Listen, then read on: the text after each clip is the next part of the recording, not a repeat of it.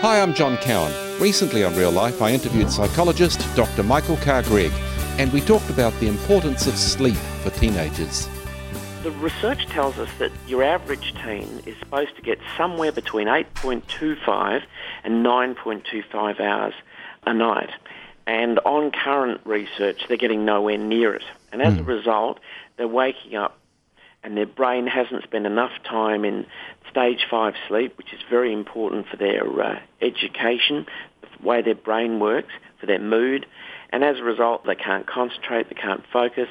And the thing that impacts upon parents most is just they're so irritable. They're just really unpleasant to have around the house. And if by the by, they haven't actually eaten breakfast in the morning.